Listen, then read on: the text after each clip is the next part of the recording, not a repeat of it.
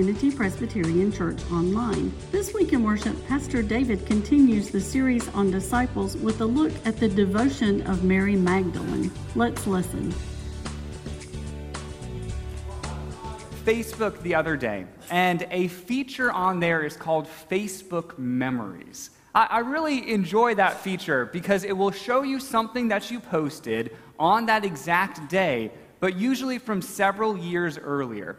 And so I like to check those out. You know, I kind of go down memory lane a little bit. And one thing that I saw, it was a picture from 16 years earlier. And I thought to myself, wow, I had Facebook 16 years ago? I don't know how I feel about that.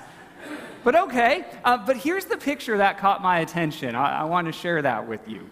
So, this is a, a mission trip that I led to Mexico. And what's fun about these old pictures is I get to remember what was life like back then. You know, what was life like for me 16 years ago? And also, what has changed? What has changed in my life, the big life events? But what has also changed kind of within me from who I was then to who I am now? Well, here's a, a couple of examples. 16 years ago, I wasn't married yet. I wasn't married to Sarah. That would happen the following year. Uh, 16 years ago, I was leading a church youth group during the summer, but I was still a student in college, preparing for my senior year. 16 years ago, I thought that a buzz cut was a good haircut. I don't know what I was thinking, but okay, we change, right? And now I look at myself and go, much has changed. I'm obviously graduated. I'm now married, have three kids. I'm pastoring a church in, in North Carolina. Uh, but I would encourage you this week, it's a fun exercise. Go find an old picture. An old picture 5, 10, 15 years ago, and, and look at that picture and say, okay, who was I then? How did I see the world? And how have I changed in that, the, the time since that picture was taken? You see, we're exploring the lives of the early disciples to see what can we learn from them that will affect how we walk our road of discipleship today. And today's disciple, if they looked back on a photo of their life, they would have seen a significant change occur. Uh, to this point, we have focused on some of the, the prominent disciples from Jesus' inner 12. Uh, we've looked at Peter, we've looked at John, we've looked at Judas, but Jesus' disciples were not limited to the 12, nor were they limited to only men. So today, we're going to study a disciple from outside the 12 disciples, and her name was Mary and she had a transformative experience in her life. Uh, she first appears in the Gospel of Luke in a section where Luke is describing all the people who are following Jesus. It's early in Jesus' ministry, and she's describing this is the group, or Luke's describing this is the group that is following Jesus and is eager to learn from him about how to be disciples. What you'll see in this scripture text is that that includes the 12 disciples, but that it also includes many women. Luke chapter 8 begins this way Jesus traveled about from one town and village to another, proclaiming the good news of the kingdom of God. The 12 were with him, so that's the 12 disciples, and also some women who had been cured of evil spirits and diseases. Mary, called Magdalene, from whom seven demons had come out. Joanna, the wife of Chuza, the manager of Herod's household, Susanna, and many others. So Luke highlights three women out of the many other women who were following Jesus, and first on that list is Mary. Mary is the first one that Luke highlights. She was from the town called Magdala which is where she got her last name, Magdalene. I've got a picture that shows you the map of Magdala that we'll get up on the screen behind me. At least I think we will. There it is. And so you can see the Sea of Galilee is right there in the middle. And then on the left side is Magdala, just north of Tiberias. That's where Mary was from. And that's where a lot of Jesus' ministry occurred. Now, fun fact Magdala was known for its dried fish industry. Makes sense, right? Being right there on the shores of the Sea of Galilee. Uh, that really, that fact has nothing to do with the rest of the sermon, but I thought it was interesting. In my research, I was like, I want to share that. Okay, dried fish, go to Magdala. Very interesting. But most important is not where Mary was from. Most important is the reason why she chose to follow Jesus. At some point in her life, Mary was deeply afflicted. Luke reports that she was possessed by seven demons. Now, anytime you see that number seven in the Bible, it should catch your attention. Because you can interpret it in one of two ways. It could be interpreted literally as the number seven, or also seven often meant completion. It, it meant, it was a symbol to say that seven is, is this perfect, complete kind of number. And so it may be that as Luke is writing this, he's not so concerned with the amount of demons that were in Mary, but instead, what he's trying to say is she was in complete suffering. Mary was in complete distress. She was at her lowest low in this moment. And to make matters worse, in this time period, uh, if people had an ongoing disease that the medical professionals did not know how to fix or heal, then the diseased person were ostracized. They were asked to, to leave the community, to say, We don't know how to handle you, but we don't want to get what you have. And so we're going to ask you to live away from us. This would have been Mary's situation, which means that when Jesus met her, she would have been in complete suffering, cut off from her community and those that she loved. But Jesus healed her. In an instant, her life changed because of Jesus, and her life was now free from all affliction. So if she would have looked back on a Facebook memory from the time that she was in complete suffering to the time when all of a sudden she was healed, she would have seen complete transformation in her life. What do you think she did with that newfound freedom when she was healed? For the first time in so long, what do you think she did? She followed Jesus, of course. How could you not, after what Jesus did for you? And so she followed the one who is directly responsible for changing her life for the better. Yes, Mary is a part of this group of women who all appear to have been healed in some way by Jesus. Now, before we go further, we cannot understate the fact that Luke includes these women at all in his gospel. In this time period, in the Greco Roman world, uh, women were considered second class citizens. They had very little power and very little authority in wider society. And so it is pretty revolutionary that Jesus invites both men and women to be his disciples. Because in doing so, he is strongly pushing back against the patriarchal system in which he finds himself. Now, get this not only were women disciples of Jesus, following Jesus, but they were also funding his ministry. This is what Luke shares with us in the next verse. It says, These women were helping to support them out of their own means. Yes, it is thought that these women, these three, were listed out of the group of the many women that were following Jesus because they had considerable means.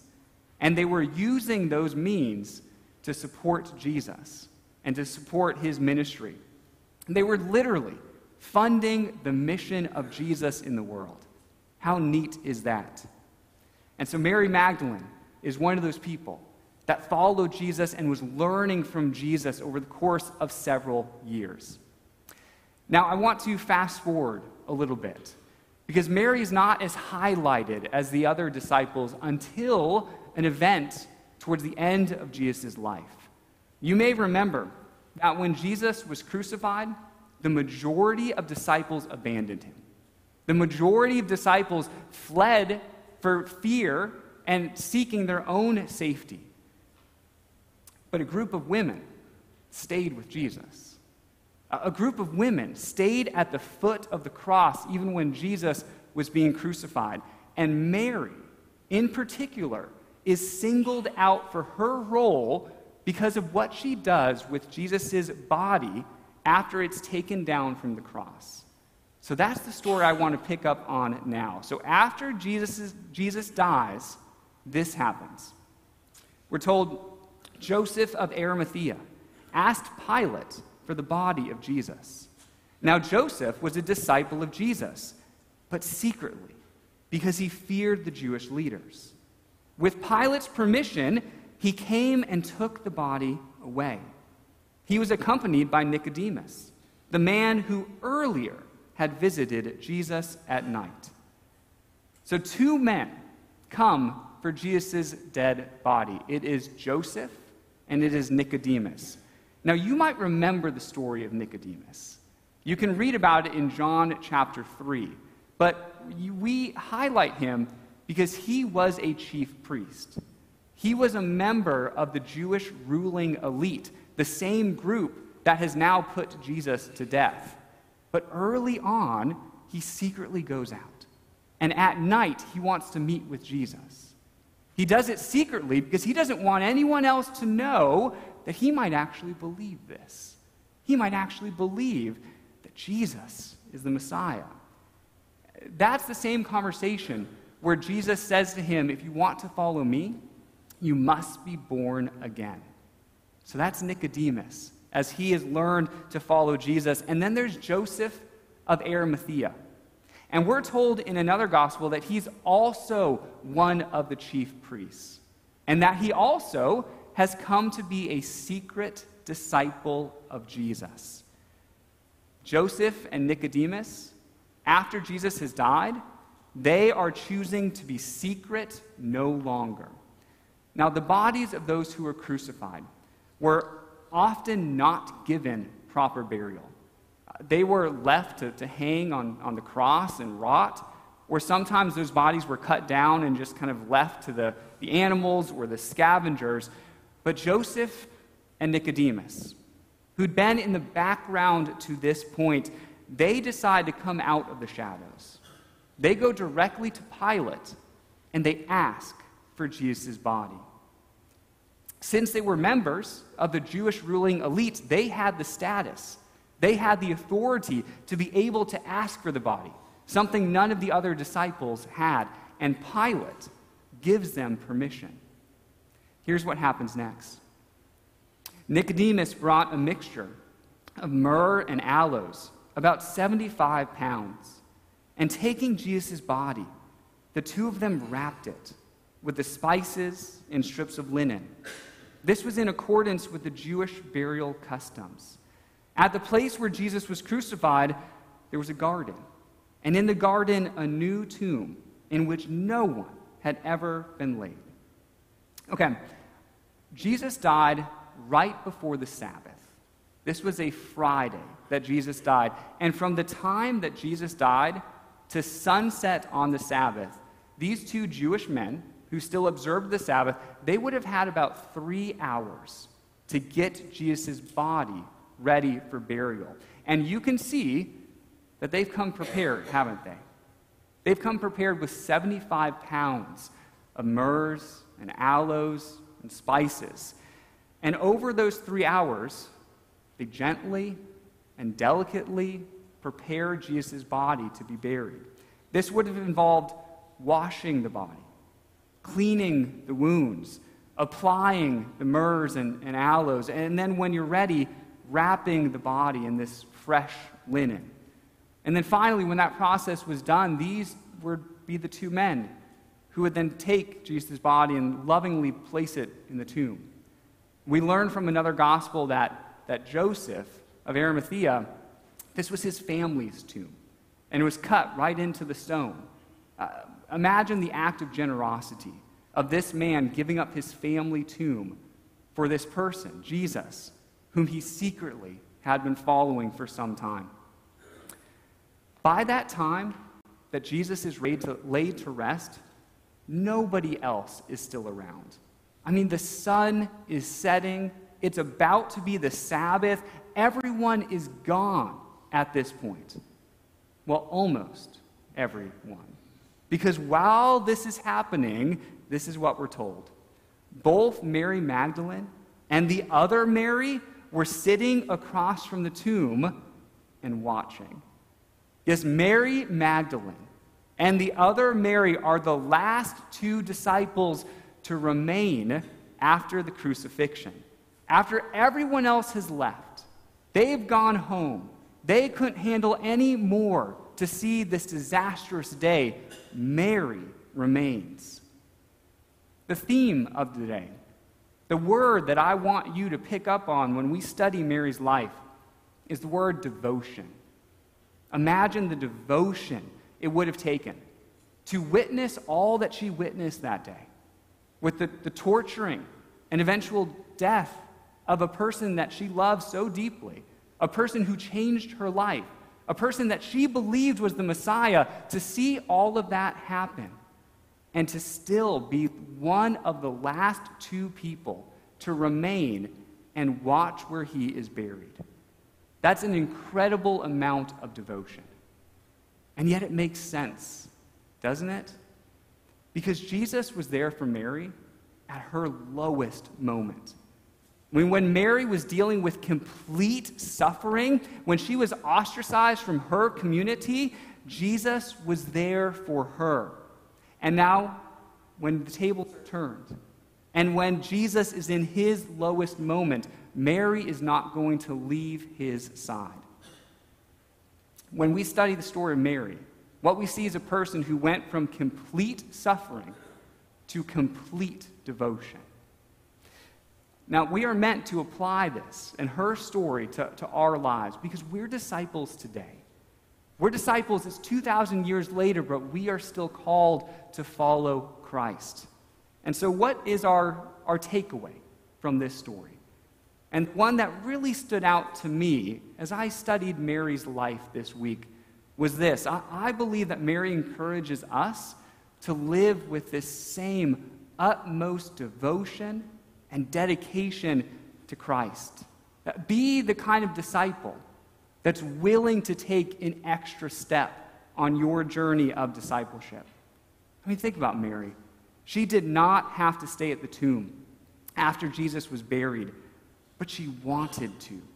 Her love for God would not allow her to leave the tomb. And it makes me wonder how can we imitate the same sort of devotion with our lives? I mean, how can we respond to the love of God with this same sort of complete dedication? Well, guess what? Mary's story is not quite over.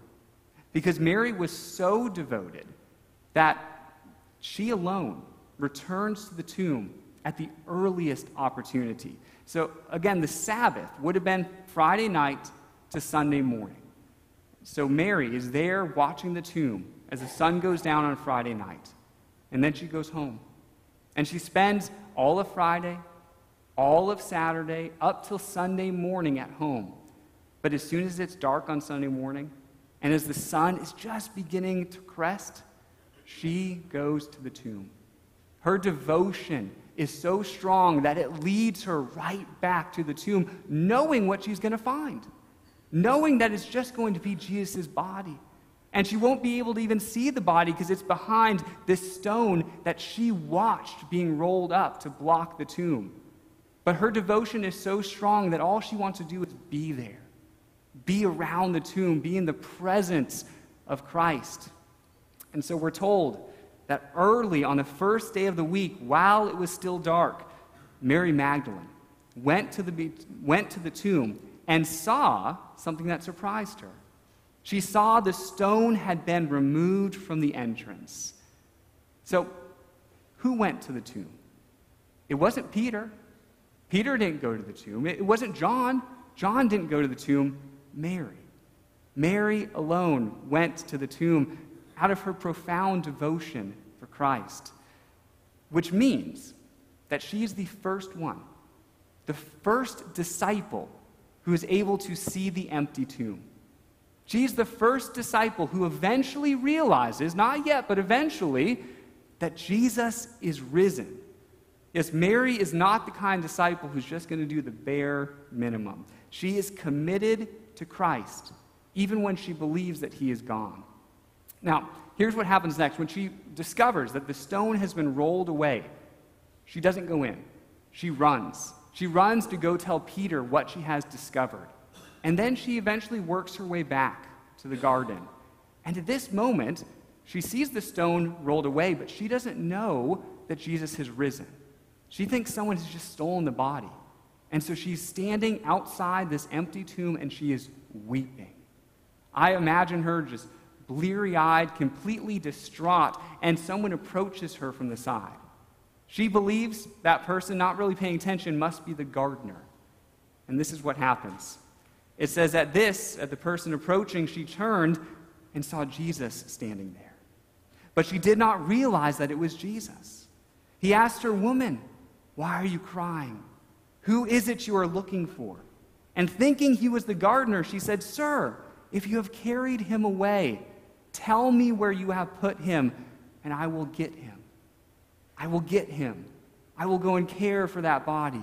I will get him. But Jesus simply said to her, Mary. And if you continue reading, what you'll find out is that the moment Jesus says her name is the moment her eyes are opened. The moment she realizes this is not the gardener, this is Jesus, who is risen, who is now speaking to me here. She is now the first one to see the risen Christ out of all of her disciples. What I take that to mean is that her deep devotion to God, it really is richly rewarded. Because Mary became then one of the first who could then share the news. She's the first evangelist saying, Jesus is risen, and let me spread that great news. Here's what I think all this means. When God sees us as fully devoted, dedicated disciples, I believe that God honors that. God will use any faithfulness that you present to God for God's greater purposes. And if that is true, then let us all be like Mary, someone who is fully devoted to Christ. Amen. If you would like more information about Unity Presbyterian Church, please visit our website at www.unitypres.org or visit us on Facebook. This is the Unity Presbyterian Church podcast. Have a great week.